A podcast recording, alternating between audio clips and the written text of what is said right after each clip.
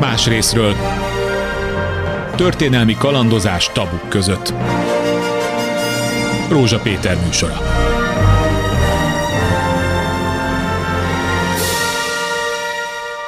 Jó napot kívánok, számokat mondok így a műsor elején, két-három millió, mondjuk 50 millió, fél milliárd, egy milliárd, két-három milliárd, 50-60, 100 milliárd, Ezekhez az összegekhez 2010 óta hozzászoktunk, én azt akartam jelölni, hogy a küszöb, az az inger küszöb, hogy egy-egy oligarha mennyi pénzért mit vásárol meg, már annyira magas lett, hogy tulajdonképpen azt mondom inkább, hogy már a lakosságban nincs is meg. Akár mekkora összegér, akármit összevásárolnak, akármilyen befektetés születik, már nem nagyon tudjuk felfogni, mi történik. Erről fogunk beszélgetni ma ebben a műsorban, hogy a magyar társadalomban ez a hatalmas szakadás, ez az óriási oll olló nyílás, ez milyen, hogy ez kezelhető-e, nem? Egyfelől azt mondom, hogy de miért is baj ez, hiszen nagyon helyes, hogy van magyar nagytőkés, nagyon helyes, hogy rengeteg embert foglalkoztatnak, legfeljebb egy kicsit a gyors meggazdagodás irritálja az embereket, de valószínűleg ez a természete, ez az első kérdésem. Első vendégem, Laki Mihály közgazdás, szerbusz. Szerbusz. Nem tudom, hogy mit gondoltál arról, amit mondtam, hogy ezt el lehet fogadni. Csak egy kicsit meglepő, meg nekünk nagyon új, de a világban korábban ez mindig így működött, nem? Hát az eredeti tőkefelhalmozás, hogyha szabad Marxot idéznem, az mindig ezzel jár, hogy széthúzódik a vagyoni különbségeknek a skálája.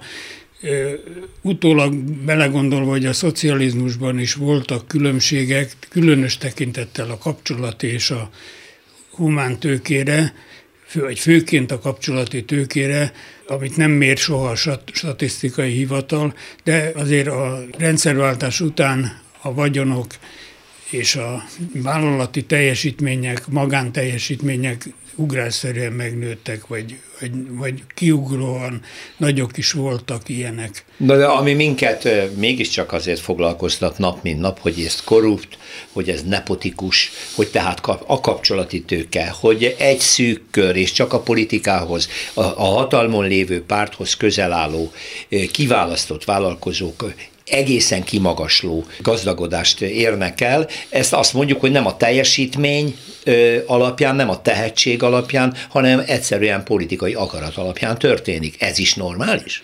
Hát ez nem normális, de azért elmondanám, hogy 30 éve kutattuk Szalai Júliával, aki meghalt, ezt a nagyvállalati világot, azért bizonyos tulajdonságok kellenek, kellettek a tulajdonszerzéshez, és főként a működtetéshez. Tehát a nagyobb, az úgynevezett nagyvállalkozók, akik mondjuk milliárdos vagyont működtetnek, és legalább 250-300 embert foglalkoztatnak, vagy annál jóval sokkal többet, ezek, ha már a magyar nagyvállalkozók, ezek majdnem mindegyik egyetemet végzett, vagy még tudományos fokozata van, városlakó, többnyire férfi, és olyan pályát futott be, ahol megtanulta az emberek mozgatását, tehát menedzseri képességekkel rendelkezett, és mondjuk tudott számolni, hogy összeadni, kivonni, vagy szóval, hogy a könyvelési készségekkel rendelkezett.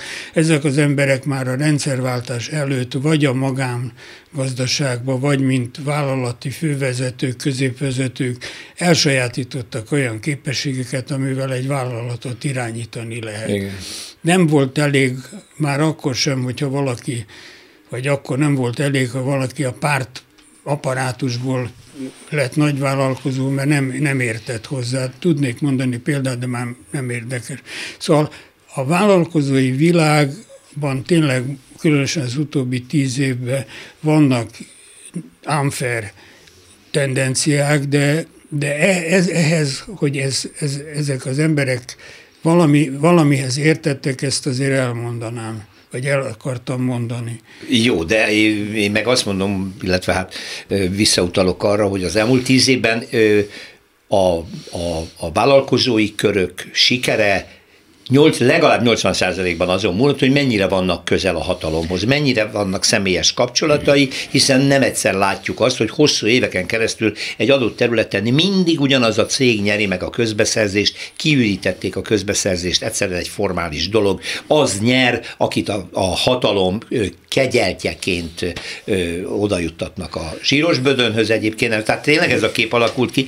Az a kérdés, hogy, hogy, hogy e, ennek a dolognak ö, mi lesz a jövője? Megalapoz ez egy jó gazdasági működést, vagy pedig ezek a személyi függések a politikai törékenységgel együtt akár meg is szűnhetnek? Jó, hát még azért elmondom, hogy a kutatásunk során megpróbáltuk definiálni a Fidesz közeli vállalkozót. Igen. Na most ezek, talán érdemes elmondani, hogy ezek valahol benne voltak már 2010 előtt a Fidesznek a szellemi műhelyeiben, mint tanácsadók vagy uh-huh. programkészítők személyes kapcsolatban álltak és állnak a fontosabb politikai döntéshozókkal, kérésükre és biztatásukra üzleti politikai tranzakciókat hajtanak végre, és olyan szabályozó módosításokat vagy állami beszerzéseket sikerült elérniük, ami az ő cégeiket növelték.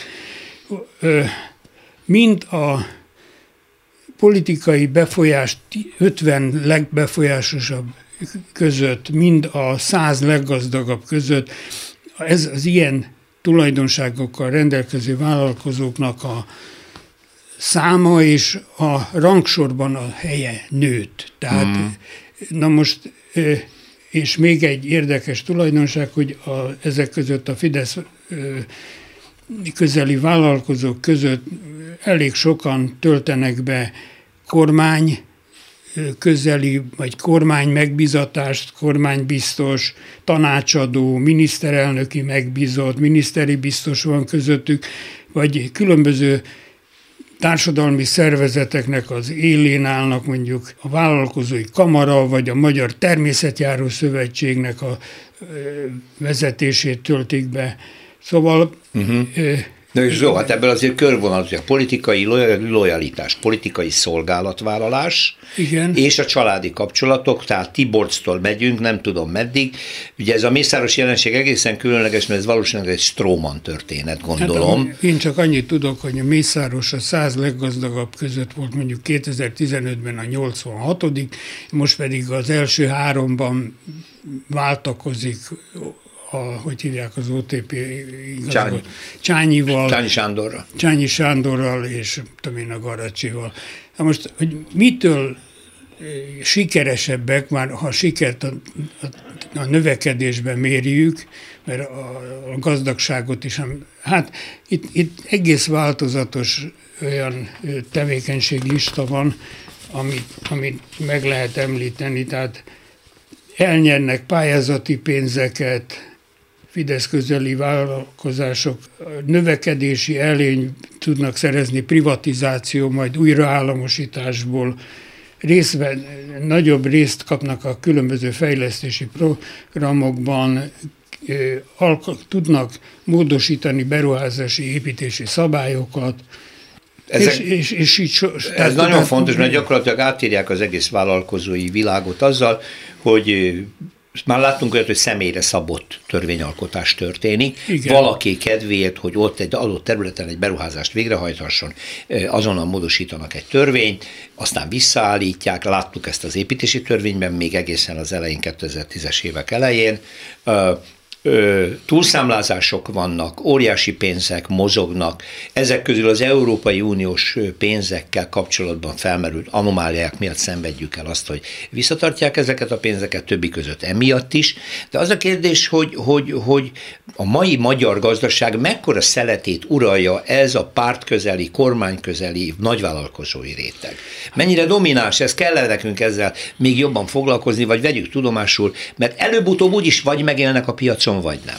Hát itt, itt, itt két ö, dolgot említenék. Az egyik talán nem annyira fontos, de a magyar vállalkozói világban majd 1 millió 800 ezer regisztrált vállalkozás van, és ebből, és mondjuk ebből működik a nagyobbik fele, és olyan vállalat, amelyik 250 embernél többet foglalkoztat, majd alig ezer van. Tehát van egy óriási kisvállalkozói kör, amelyik persze köz, kapcsolatba áll a nagyokkal, mert, mert alvállalkozó vagy, vagy foglalkoztatott. A másik, hogy a multinacionális vállalatok, tehát az olyan cégek, ahol külföldi többségi vagy nem többségi tulajdon van, azok, azok pedig, hát most nincsenek számok a fejemben, de legalább a, a legnagyobb öt, köz, öt nagyvállalat szerintem az mind multinacionális. Mm. Tehát a magyar vállalkozó egyfelől a kis cégek milliói és a, a multinacionális cégek közötti résben van. Tehát én azt gondolom, hogy a Mészáros birodalom, amelyik bizonyos számítások szerint mondjuk tízezer embert foglalkoztat, az, az alig akkora, mint mondjuk a Győri Audi vagy. Szóval még csak a multiknak a alsó sávjába tartoznak. Igen, befolyását tekintve viszont valószínűleg nem, hiszen bankokat is birtokolnak, kedvükért a törvényalkotást úgy mozgatja a Fidesz, ahogy ő akarja, és ez azt a kérdést veti fel, hogy valóban egy ilyen szerkezetű gazdaság és egy ilyen szerkezetű politikai háló mennyire életképes, hogyha előbb-utóbb szembe kell nézni azzal, hogy piac van, piac van teljesítménnyel, minőséggel lehet hosszú távon megélni, lehet egy ideig, óráig a kapcsolati tőkét felhasználva hozzájutni előnyökhöz, de előbb-utóbb, ahogy ezt Eszterházi Péter mondta a művészet világában, jól van, uraim, de hol vannak a művek, amelyek maradandóak és klasszikusak lesznek. Beszéljünk tovább egy kicsit. Jó, egy, csak ehhez annyit tennék hozzá, hogy erre a kérdésre nagyon nehéz válaszolni, mert mint ahogy a szocializmusban is voltak zseniális menedzserek, mint a Horváth Ede, vagy a Vörös Báró. A Vörös Báró, és voltak zöldbárok, lehet, hogy ezek közül az emberek között is vannak üzleti zsenik, vagy kiképződnek üzleti zsenivé, de a Simicska történet eléggé tanulságos. Ugye, ha Simicska, amikor kegyvesztett lett, akkor a leggazdagabb magyarok listáján mondjuk a 9 10 volt 2016-ban, és három év múlva már a 46 Tehát a Ugye tudjuk, hogy nem kapott közbeszerzés, nem kapott sok minden, ami addig Simicskának Szín, járt. A közgépen a, keresztül odafolyt minden. Igen, igen. Tehát ez mutatja, hogy... Tehát ebből azra lehet következtetni, hogy, hogy, hogy ebben a politikailag függő vállalkozói körben a sikernek csak az egyik záloga a tudás, és inkább a kapcsolat, a kivételezettség az, ami, ami előrelendíti a cégeket. A Simicska történet legalábbis erről szól, mert ha a Simicska üzleti zseni lent, lenne, mert sokan azt mondják, hogy az volt bizonyos értelemben, de a hátszél nélkül visszament most már talán nincs is rajta a, a, listán. a, a listán, de most ezt nem tudom pontosan. De mindesetre lehet látni, hogy, hát, ő, hátrább szorul hogy biztos. a politikai kapcsolat nélkül a vállalkozások egy jó része bizonytalanná válhat, vagy meg is szűnhet. A kérdés az, hogy ez egy ilyen gazdasági szerkezet tényleg mennyire megismétlem életképes, és azt gondolom, hogy ezen a ponton bekapcsolódik a beszélgetésbe Pogács Zoltán közrögazdász, a Soproni Egyetem habilitált docense is. Köszöntöm a stúdióban Pogácsa Zoltán közgazdász, a Sopron Egyetem habilitált docensét, szervuzoli piacképes-e így ez a gazdaság? Tehát elfogadhatjuk -e azt, hogy még mindig a, a, a, a rendszerváltás utáni gazdasági fejlődés elején vagyunk, hogy ki kell alakulni egy saját tőkerendszernek, saját bankrendszernek, és ez része is, természetes része? Ha már egy a rendszerváltást említetted, szerintem érdemes azért egy a rendszerváltás kontextusába belehelyezni pontosan ezt, hogy akkor ez a NER rendszer, ez most annak egy kontinuitása, vagy ja, ahhoz igen, képest vagy egy tök új. Egy, egy tök új dolog. Bizonyos értelemben egy tök új, hiszen ugye a rendszerváltásnak az volt alapvetően a paradigmája, hogy itt a külföldi működő tőkére alapozod, mindenki ismeri, hogy ugye a, a, az Audi volt ennek a szimbolikus Igen. megtestesülője, de hát rengeteg ilyen nyugati autoelektronikai cég, ez volt a fő sodorja. És akkor voltak ugye a magyar vállalkozások, de ezek nem voltak sosem igazából erősek. Viszont én azt hangsúlyoznám, hogy akkor is átláthatatlan elfogadhatatlan volt a privatizáció. Tehát ha azt a kérdést tesszük fel, hogy miért fogadja el a magyar társadalom azt, ami most történik, szerintem erre részben magyarázat az, hogy már a rendszerváltás utáni privatizációt sem érezte átlát, átláthatónak. Tehát ott ugyanúgy politikai kapcsolatok alapján jutott rengeteg nagy tőkés tőkéhez, nem ebben a mértékben, tehát még mielőtt megköveznek a hallgatók. Igen, nézők, igen, igen, de nyilván, a, tehát az átmentés az egyik ügye. De maga a logika, hogy... tehát az, hogy a hétköznapi kisember, a kis KKV-k tulajdonosok úgy érezték, hogy a nagyvállalatok azok bizony akkor is politikai kapcsolatok alapján váltak nagyvállalatokká, és ott is voltak kedve, kedvezések. Nyilván nem ennyire szem előtt, tehát azt, hogy mondjuk egy napon belül átírunk törvényeket valakire szabva, ennél sokkal, hogy mondjam, elnyújtottabban és sokkal valahol a háttérben, de ezt érezték. Szóval, hogy ezt mi megszoktuk. Megszokták Ehhez az emberek, és nem akkor... vártak el. Tehát nem volt egy döbbenés, hogy itt valami egészen új történik. Abban az értelemben egészen új, hogy ugye itt van egy tudatos politika. Tehát ugye emlékeznek arra, amikor valaki szembe szögezte Lánci Andrással, hogy itt korrupció van, és arra Lánci András azt mondta, hogy amit mások korrupciónak az a rendszer az a lényege. tudatos politikája, a rendszer lényege.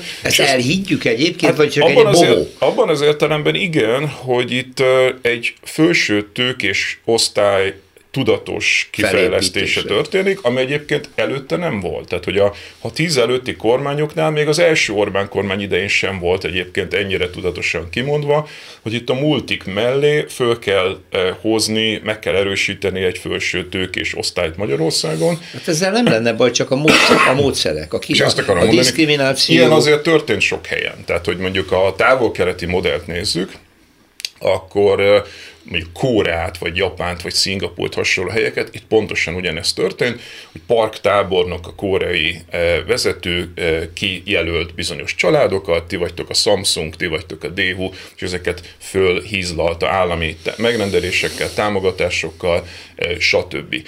Az, hogy mondjuk kevés vállalatcsoport összejátszik, ez még Japánban is történt, még nevük is van rá, úgy hívják, hogy Dangao, japánul azt, amikor, amikor amikor ugye van ez a rendszer, hogy először én nyerek, utána te nyersz, Jaha. utána a harmadik nyer, és utána váltunk a következő közbeszerzésnek. De a közbeszerzéseknek ilyen típusú kijátszására külön szavuk van a japánoknak, miközben a Japánról azt gondolják sokan, hogy hát az egy nagyon tiszta ország. De nem relativizálni akarom, hogy Magyarországon történik, csak azt mondom, hogy a felzárkózóban lévő országokban nagyon sokszor megtörténik az, hogy a politikai hatalom hoz létre középoszt, fő, nem középoszt, egy felső tőkés osztályt és, és vállalatcsoportokat. Ami szerintem a lényegi különbség, hogy ott vannak ilyen hatékonysági elvárások. Tehát japán, koreai, szingapúri esetben de egy tajvani, mostanában még Kínában is, elvárás az, hogy mondjuk ez a cég, ez exportáljon, legyen egy magas hozzáadott értékű exporttermék, és mutassa meg magát külső piacokon, tehát ők alapvetően a globalizációt szolgálják ki ezekkel,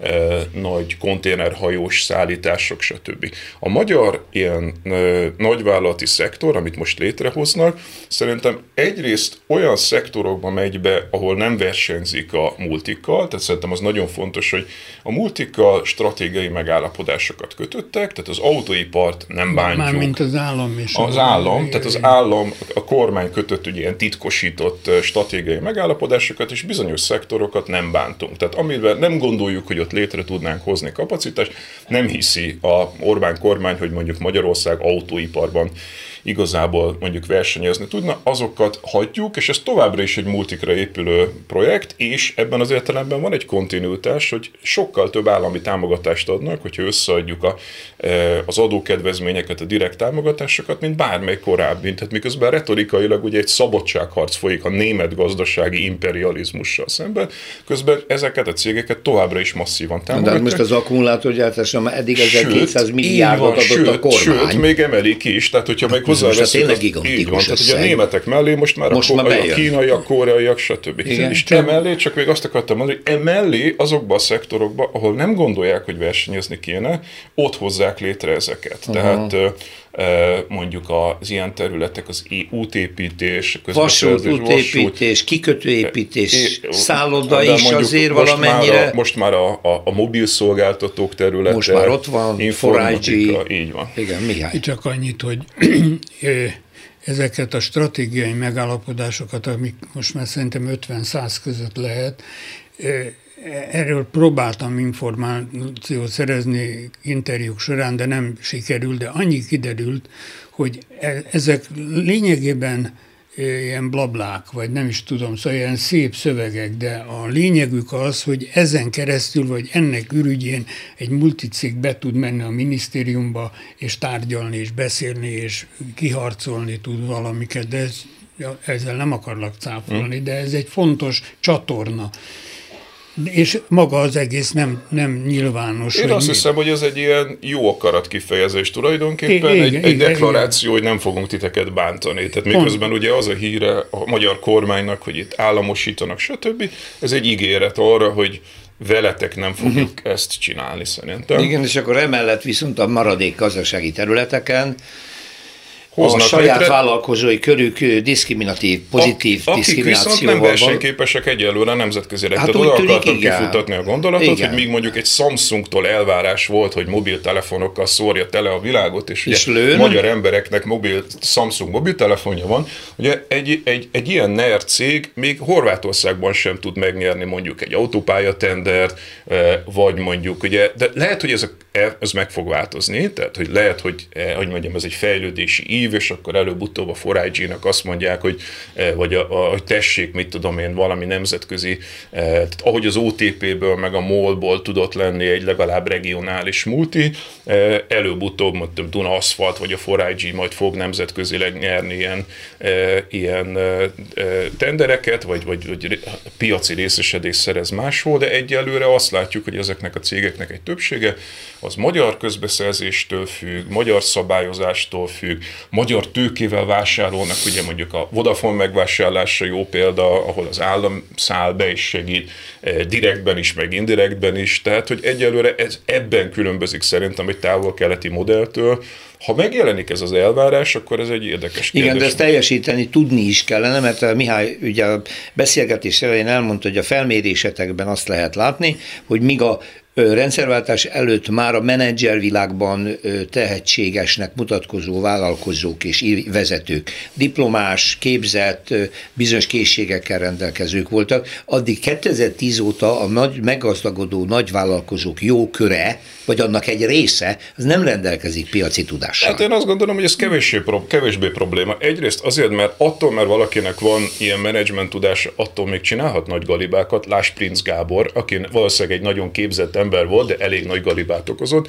Másrészt pedig ugye attól, mert mondjuk valaki, mint Mészáros Lőrincnek nincsen direktben egyetemi diplomája, ha megnézzük az alatta lévő e, e, menedzsment rétege, az viszont profi. Tehát, uh-huh. hogy mhm. aláraknak egy mindig, olyan fiatal... Mindig elmondják, hogy a Ford az csak művezető volt, és nem volt mérnök. Vagy Persze, tehát ezeket ez, a cégeket nem feltétlenül kell direktben az egészet. Tehát annyi cége van már Mészáros Lőrincnek, hogy át se tudja tekinteni, hogy mennyi van neki. Oda profi fiatal menedzserek vannak az élére rakva, akiktől szerintem elvárható. Akkor ő megviszi nevével az elvárható egészet lenne, hogy akkor a következő időszakban ezek a fiatal menedzserek tényleg piac, vagy nem nem, hogy mondjam, profin nemzetközileg, akár egy OTP vagy egy MOL, tehát csak oda tudok visszatérni, Volt, voltak, voltak kísérletek, hogy a Mészáros féle alapokat nemzetközi tőzsdére vigyék, de nem nagyon sikerült. Nem nagyon sikerült, ami persze nem egy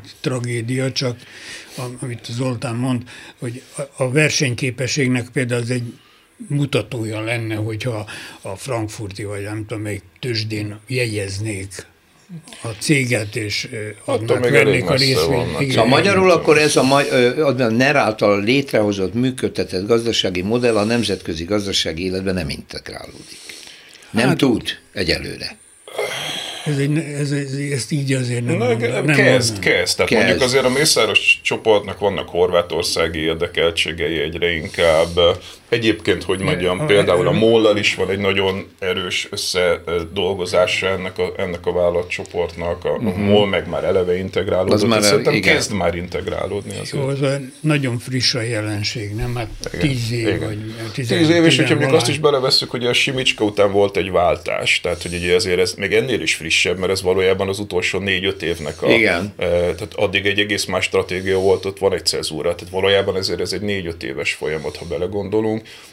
az még elég friss. Tehát, hogy még simán lehet, hogy a következő négy-öt évben ez sokkal élénkebben megjelenik. Mindenféle diszkrimináció azzal jár viszont, hogy akik nem, ezáltal nem jutnak lehetőséghez, pedig alkalmasak lennének rá, azok vagy elsorvadnak, vagy elmennek Magyarországról. Tehát hosszú távon nézem, az egy nagyon káros történet volt, még akkor is, azt mondom, hogy el lehet fogadni, hogy van, szükség van egy hazai nagyvállalkozói, nagy tőkés rétegre, még azt is el lehet fogadni, hogy a bankok tulajdonában, tehát hogy magyar tulajdon is megjelenjen a bankvilágban, mint hogy erőteljesen megjelent. Arról van szó, csak ők.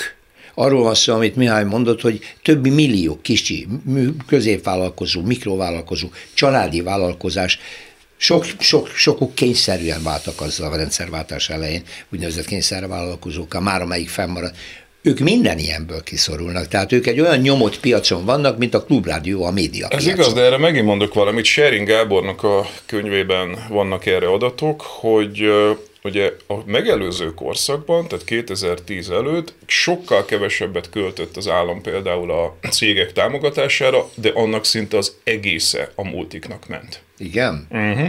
2007-8-9 környékén most nem emlékszem a számra, de 80-90 százalék a multiknak, mert gyakorlatilag a magyar KKV-k nem kaptak támogatást.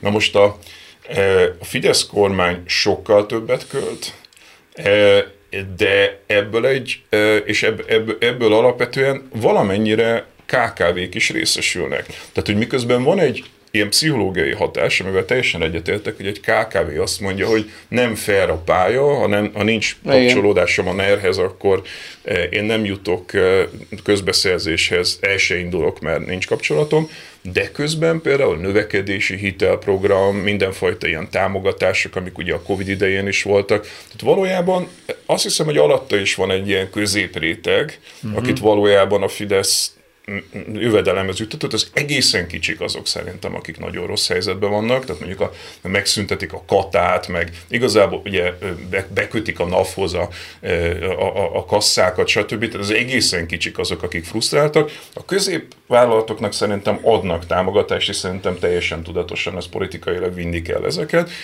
És ezért nem igaz, amit például a magyar Bálint szokott mondani, hogy itt egy maffia állam lenne, és csak egy család érvényesülne, mert ugye ott az a kép, nagyon sok sokan ezt úgy értelmezik, hogy akkor csak aki mondjuk vérségi vagy házassági kapcsolatban áll Orbán Viktorral, ő az, aki... Eh, aki ez ebből, nem véletlen, hogy ez az... Ez, ez, ez sokkal szélesebb. Sok, lehet, hogy sokkal szélesebb, csak hogy a zászlós hajókra figyelünk, ugye egy semmiből érkező Tiborc István a leggazdagabb magyarok élvonalába kerül. Ez kizárólagosan a családi kapcsolat, a nepotizmus De Péter, miatt hogyha csak ennyi lenne, tehát hogyha csak Jó, annyi lenne a rendszer természete, hogy Orbánhoz közel álló emberek meggazdagodnak, akkor ez nem lenne egy stabil rendszer. Tehát ebben az országban több százezer ember vállalkozásán keresztül helyi szinten, középszinten, országos szinten egzisztenciálisan kötődik. Aki ezt nem fogadja el, aki azt a képet sugalja magának is, vagy becsapja magát azzal, hogy itt csak Orbán és családja, az, az szerintem hamis kiinduló pontból nézi ezt a rendszert. Ez sokkal szélesebb. Zoltán, én, én rengeteget bíráltam a Bálintot, magyar Bálintot, de hát most ő nincs itt velünk, hmm. úgyhogy nem tudná elmondani, hogy ő ezt nem így gondolja, vagy nem egészen úgy gondolja, mindegy. Szóval én abba egyetértek, hogy ennek a nergazdasági szektor félének van egy csúcsa, amelyik be, bekötődik a politikához, ezt megpróbáltam elmondani, és ezekhez alvállalkozóként vagy helyi polgármester által meghirdetett közbeszerzéseken és egyebeken keresztül egy közép- és kisvállalkozói abszolút. kör is tartozik, abszolút. tehát nincs veled ebbe vitám. Abszolút. abszolút. Gondoljuk csak a trafikosokra például, de rengeteg más is helyi hát a, a trafiknál ott, ott még az is, erről írtam egy tanulmányt, hogy többet is. Ott az volt a lényeg, hogy kicserélődött a trafikosok világa, tehát a kis trafikosok egy jelentős része elvesztette a a trafikját. Sokszor és 40-50 éves persze, családi vállalkozásokról és helyükre egy, be, egy a Fideszhez bekötődő trafikos lehet. És az, aki cigarettát vásárol, az, hogy mondjam, annak indiferens, hogy, hogy, hol, hogy melyik veszi a tüdejét. Azért egy picit vitatkozik ezzel, mert ezzel együtt az történt, hogy dohányt viszont csak náluk lehet most már kapni. Korábban ja, igen, boltokban a, is lehetett, a, a, a magyarul a hatalom koncentráció, a, a, gazdas, a gazdasági az, koncentráció van mögötte, igen. hogy az egész dohányipart a Fideszhez nagyon szorosan kötődő néhány ember megkapta. Meg a nagykereskedelmet. És a nagykereskedelmet. Tehát, hogy a, a diszkrimináció, jó, lehet, hogy működőképes, lehet, hogy lefelé a középvállalkozások is részesülnek a valamelyest a támogatási és a preferencia rendszerből, de ami a, a, a, a piacnak a szeletelését illeti, politikai alapon eldöntik, hogy kik lesznek az új tulajdonosok, lásd, trafik. Tudom, hogy ez igen, pici szelet, igen, de ugyanígy el van döntve, hogy az építőiparban melyik az az öt cég, amelyiknek mindig ott kell lenni, és melyik az a másik 300, amelyik ez, ez igaz, soha csak, nem fog az egészet nézed, országosan ez egy vertikum. Tehát egy önkormányzat mellett ugyanúgy ott van az a helyi három-négy szereplő, aki mindent épít az igen. önkormányzat mellett. Vagy egy. konkrét példa. Hát vagy ez a rotációs rendszer. Ilyen, hogy néha, jó, néha egy van, hogy, néha, néha meg ugye ez, amit az előbb japánul Dongao-nak neveztem, tehát ez a három cserélődő cég. Konzorciumot de azért meg. a trafik történet nem volt teljesen sikeres, mert mert nagyon hosszan kellett újra és újra szabályozni, amíg beállt a, a, a piaci helyzet, úgyhogy voltak elképzelések, még talán az Orbán is elmondta, hogy újabb ilyen tulajdonos cserét fognak végrehajtani, tervbe vagy terveződött, hogy a, az alkohol, a, meg a bor, de aztán a, a, valószínűleg úgy döntött. Ott a lobbik erősebbek voltak. Hát meg, meg, meg az zűrös lett volna. De, de még mindig ennél a példánál maradva, akkor hadd mondjam azt, hogy nem egy gazdasági elképzelés, nem egy, egy gazdasági siker reménye hajtotta a kormányt a trafikrendszer átalakításában, hanem politikai termékként jutalmazta azokat, akik aktívan választókat hajtottak fel az adott körzetekben. Ez ki is mondatott, hatházi Ákos ezért lépett ki a, a szexárdi Fidesz szervezetből, mert ott nyíltan erről beszéltek, hogy az kap, aki nekünk sokat teljesített. Nem gazdasági teljesítmény, nem egy gazdaságpolitikai meggondolás, hanem kizárólag politikai meggondolás miatt belenyúltak a, a piac. Trafikban, igen. A, a amit az Zoltán mond, abban annyi, abba egyetértek vele, hogy előbb hogy ez egy tanulási folyamat, tehát az új trafikos, vagy az új ö, akkumulátorgyártó, vagy beszállító, az lehet, hogy kezdetben nem jó teljesít, lassan vagy megtanulja, de abban abba, abba viszont ugyancsak igaza van, hogy ehhez teljesítményt kéne tőle várni. Egy, és ez a teljesítmény... De hát a, milyen, milyen teljesítmény az?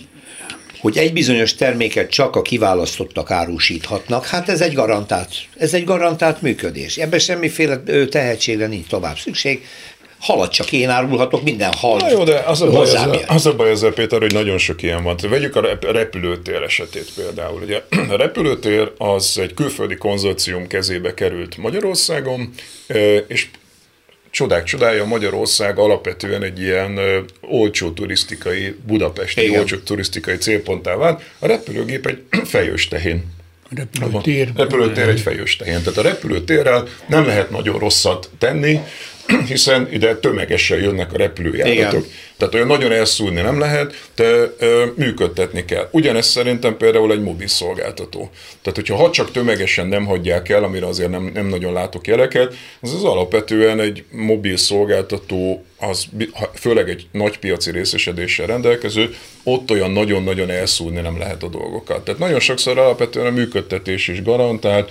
Van példa arra, amikor el lehet szúrni, mondjuk Mátrai erőmű esete, eh, ahhoz már kell valami fajta eh, hogy mondjam, tudás is, de nagyon sokszor egyszerűen az van, hogy átvesz, átveszünk dolgokat, de hát ez korábban is így volt, tehát hogy mondjam, azért a rendszerváltás környékén is az volt, hogy kiprivatizáltak bizonyos eszközöket, és akkor hát persze voltak példák, ami nem működött, ugye Szlovákiában híresen ilyen volt a a, a, a kassai acélgyár esete, amit a meccsjár a haverjának kiszervezett, a haverja semmit nem értett az egészhez, csődbe ment a kassai acélgyár, el kellett adni a US Steel-nek. Tehát vannak erre is példák. De Ez van nálunk egy... például a Tungsram. A Tungsram, amelyik egy világcég, Igen. a Tungsram, amelyik valahogy bekerült ebbe a nervféle körbe, és tönkrement, és majdnem De gondolj, gondoljatok, bele, gondoljatok bele abba, hogy úgy is lehetett volna privatizálni Magyarországon a rendszerváltás környékén, ahol a gyógyszeripart privatizálták. Tehát a gyógyszeripart, ez direktben rávitték a tőzsdére, és megmaradtak magyar cégeknek, magas hozzáadott értékkel sikeresen. Tehát, hogyha nem ennyi, ekkora arányban a multik felé privatizáltunk volna külföldi működőtőkével, Aha. hanem mondjuk teremtettünk volna egy erős hazai magyar cégvilágot, akkor a, akkor a NER-nek már az ideológiája sem működött volna, hiszen akkor nincs igény arra, hogy megteremtsünk, és, és akkor ezek a cégek prosperálódtak egy sokkal erősebb cégvilág lett, lett volna. volna. Jó, hát erre csak azt tudom mondani, én nem voltam ott a privatizátorok között, de mentségükre legyen mondva, hogy egy olyan feladat előtt álltak, ami hát egyedülálló volt, mert a, egy tudom én, az angol privatizáció az angol gazdaságnak nem sem rossz számot mondani, de maximum 5-10 százalékát érintette a magyar... Ezt én elfogadom, csak azt mondom, hogy láthatólag ut- lehetett ut- jól csinálni. Tehát a, a, a gyógyszeripar példája az, hogy lehetett jól csinálni, de a többsége nem ez történt, hanem adjuk el minél gyorsabban. Lehet, hogy néhány nagy vállalatunkkal lehetett volna ezt csinálni, mint például a GANZ hajógyár, Rengeteg. a Daro és hajógyár, hát- a nemzetközi piacon jelenlévő. Taurus, Tungsram, Taurus, Tungsram. El, elnézőbb vagyok, mert öregebb vagyok. Szóval. Igen. Van egy másik sajátossága ennek a dolognak, vagy nem tudom, hogy azt tőletek kérdezem, hogy az-e. Mert hogy a magántulajdonba kerül valami, mindegy, hogy ki, NER közeli ember, de valójában az a sejtésünk, hogy emögött semmi más nincs, mint az állam kihelyezi a tőkéjét, és adott esetben vissza is veszi. Ez a Kesma esete például a médiapiacon ilyen volt.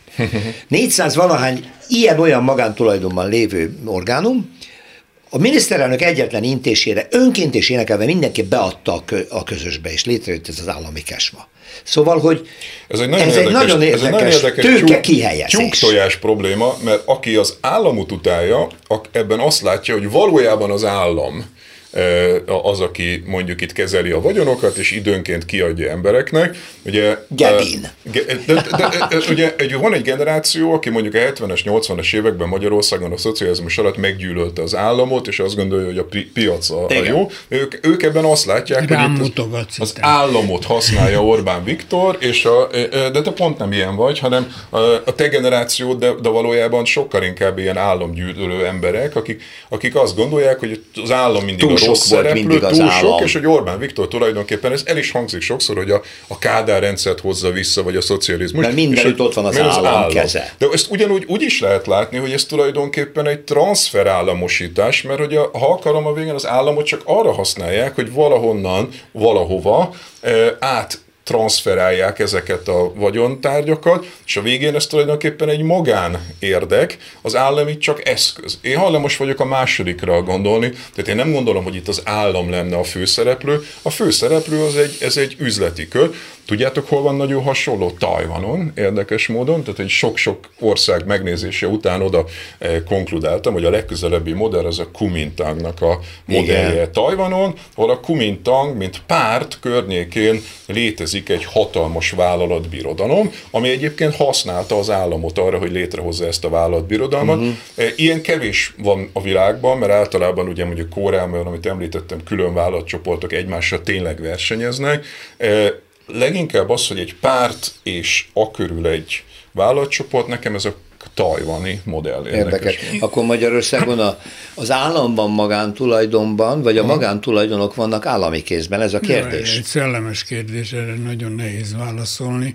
Az biztos, hogy a Kesma történet is arról szól, hogy valakiknek az a üzenet ment, hogy ez most te kezeled, a tied, a te neveden van, de azért ne felejtsd el, hogy... Kinek tartozol és hova tartozol, ugye? Én nem ismerem a tajvani modellt, valószínűleg ott is vannak ilyenfajta üzenetek, hogy na most ez, ez mit jelent, hogy, hogy a, amíg az enyém, vagy az én nevemben van, addig kiszedek belőle annyit, amennyit akarok, mindegy, mindegy spáki. Vagy vigyázni vagy, kell rá. Vagy mert... vigyázni kell rá, hát ebben, ebben ezt, ezt, ezt, ezt kutatni kéne, nem, nem De, de most nem azért ez a szerkezet eh, hosszú távon számomra elég rémisztő, mert ugye nagy részben a politikai szándékok, politikai erőviszonyok döntik el, hogy melyik vállalkozásban, melyik gazdasági területen mi történjék, és ebből egyenesen következhet, gondolom az, ami nálunk volt, az elmúlt tíz évben mondjuk az alternatív energiafejlesztés nem ment, mert az állam nem erre tett, nem volt szélenergiai kapacitásbővítés, napelemeket elfolytották, stb. stb. Tehát, hogy torzítja a piacot ez. A napelemeket aztán engedték, és hát egyébként végül, részben, ut- részben utána már is megjelent a nertőke.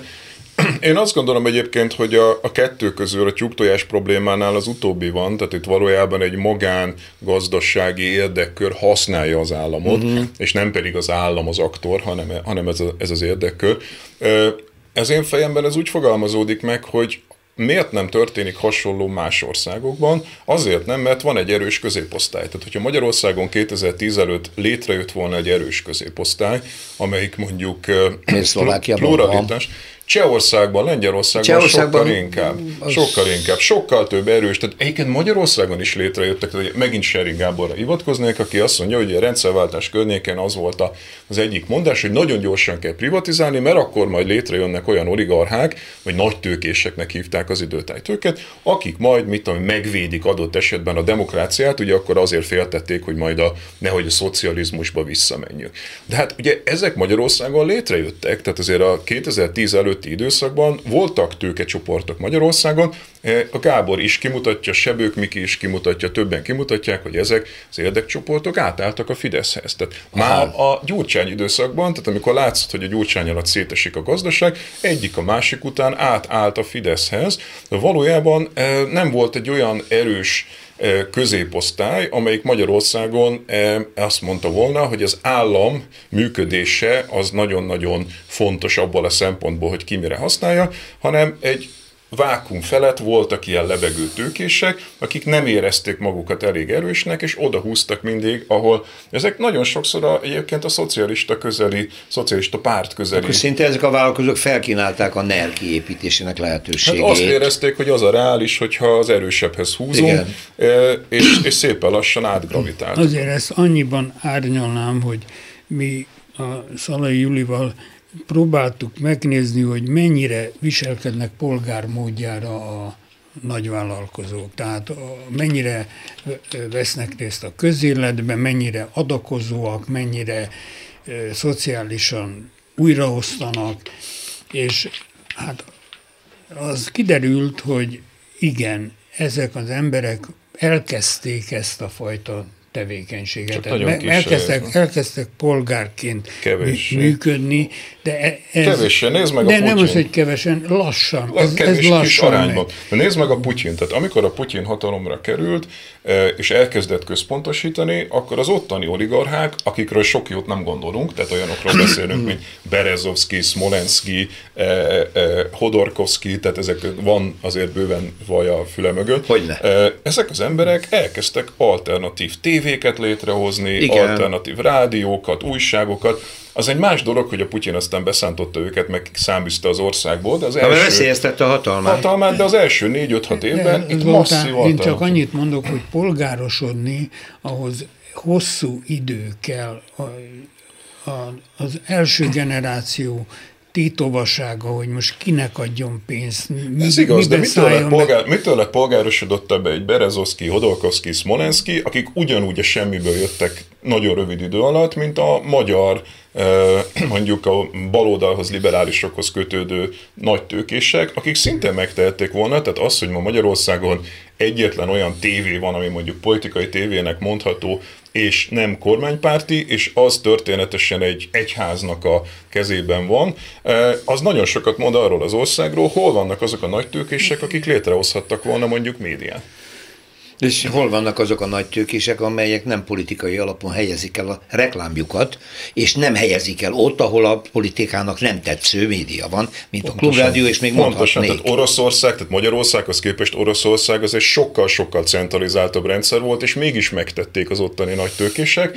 Elbuktak, elbuktak, elbuktak, de megtették. Igen, ott legalább elindult. Elindult. Hát én csak ezekre a kutatási eredményeinkre tudok hivatkozni, segélyeket, támogattak gyermek szegénységi intézményeket. Egy folyamat elindult, csak Titova volt, nem, nem nagyon volt szóval annyi pénzük, mint egy Hodorkovszkinak. Ezt akartam mondani, hogy a magyar nagyvállalkozó és az orosz nagyvállalkozó között nagyságrendi különbség van. Tehát én itt megint csak engedékenyebb vagyok. Valami kezdődött, mint ahogy utóbbi időben a Mészáros is ad pénzt a felcsúti oktatásra, de ez, ez nem megy olyan gyorsan. Tehát a polgárrá válás erőltetett menetét én... De egy mészáros féle cég soha nem fog támogatni egy nyírségi cigányfalut. De fog. De egyébként meg akár támogathat is. Tehetné, valami, tehetné, de, de, de azt szegény, mondjuk, hogy... szegények, szegények ö, nyaraltatását például támogatja, a Iskor... Covid alatt adott mindenfajta gyó, ez egy gyógyeszközöket. Hát ez, ez, szóval milyen jó, hogy adott, mert 50 millió csak arra kapott, hogy egy szállodáját fent tudja tartani, és kijelölték pótágyakkal. Szóval azért ezek, azt akarom, hogy mindenütt ott van a központi hatalom. Mindenütt ott van. A legapróbb területeken meghatározza ki, mit csinálhat, mit, mi, mihez juthat Ez az a baj, hogy a magyar Milyen? embernek mindig eszébe jutnak az analógiák, tehát biztos emlékeztek még a, az X-faktor történetre igen, a szocialisták igen, igen, környékén. Igen. Jó sötét Ugyanúgy pénzt volt. csináltak a szocialista közül, körüli nagyvállalkozók, amikor, tehát annyi ilyen történet Aha. van, mindig eszébe jut a hétköznapi választónak, hogy újak ezek a történetek, nem újak. Igen, csak a, ha a hétköznapi életben nézem az állam szerepét és jelenlétét, ott nagyon sok. Ott az, az ideológiai része, amiről most nem beszéltünk, mert a gazdaság szerkezetéről beszéltünk, de nem lehet függetleníteni, hogy ez a gazdaság is át van ideologizálva. Föl van, föl van turbozva, át van ideologizálva. A különbség az, hogy ugye most a Fidesznek hosszú évek óta a politikai hegemóniája van. Én, Tehát, én, ugye, én visszamennék ez a amiről kint beszélgettünk, és amit te mondtál, hogy most már hivatalosan elismert gazdasági visszaesés van. Ez egy ebben a szituációban... Ez most a legutóbb, legújabb adat, hogy recesszióba recesszió fordult. Van. Na most ebben a eddig remekül fújt a szél, és nagy konjunktúra, hosszú konjunktúra volt Magyarországon a Fidesz tizen évében. Hát soha nem látott mennyiségű Európai Uniós most pénz érkezett, hát Na még most, jó. Most, Ebből lehetett volna egy csodálatos demokráciát építeni. Most, most nehéz helyzetben van a magyar gazdaság, és hogy az, az az izgalmas, hogy ezek a Fidesz közeli vállalkozók, ezek képesek lesznek-e ellenszélbe hajózni, vagy pedig hogy, hogy, hogy lesz. Tehát könnyű jó széllel hajózni, de hogyha szembefúj a orkának, akkor, akkor, akkor kiderül, hogy értenek-e a hajóvezetéshez. Most jön ez a korszak, Igen, a vizsga. de azért még mindig az van, hogy ha megnézzük, azért itt volt egy nehéz korszak a Covid, amit Magyarország mondjuk egy ilyen Európai Uniós összehasonlításban átlagos recesszióval átvészelt, és a visszapattanás még nagyobb is volt. Utána ugye most, hát igen, recesszióban vagyunk, de azért ez egy enyhe recesszió uh-huh. még, tehát nem arról beszélünk, hogy egy nagy összeomlás lenne. Tehát bizonyos értelemben még szerencséje is van ennek a rendszernek, mert ugye például az inflációs időszak, e, ez talán a legdurvább, tehát nem is annyira recesszió, hanem az, hogy mondjuk hatalmas infláció, többszöröse, mint a, a magyar, a magyar, mint az Európai Uniós, és, és igazából nem roppant bele ez a politikai konstrukció. Hát elég magas áfát kaszíroz be egyébként az állam, hogy ne roppanjon bele, ezt szokták hmm. mondani. Ezt már egy másik műsorban fogjuk megbeszélni, nagyon szépen köszönöm. Egy végszó, mi? Mihály? Nincs, nincs. nincs. Köszönöm, köszönöm szépen. Laki Mihály közgazdásszal és Pogácsa Zoltán közgazdásszal beszélgettünk ezekről a nagyszerű vállalkozásokról. Azért mondjuk árnyaltabb a kép, mint gondoltam, hogy ebben van progresszió. És ha ebben az időszakban, amit most Laki Mihály mondott, hogy ellenszélben hogyan teljesítenek a nagyvállalkozók, azt már meglátjuk, mert lehet, hogy bármi ki lehet belőle. Köszönöm a figyelmüket, Sonfai Péter szerkesztő nevében, és jövő héten újra jelentkezünk. Minden jót. Más részről. Történelmi kalandozás tabuk között. Rózsa Péter műsorát hallották.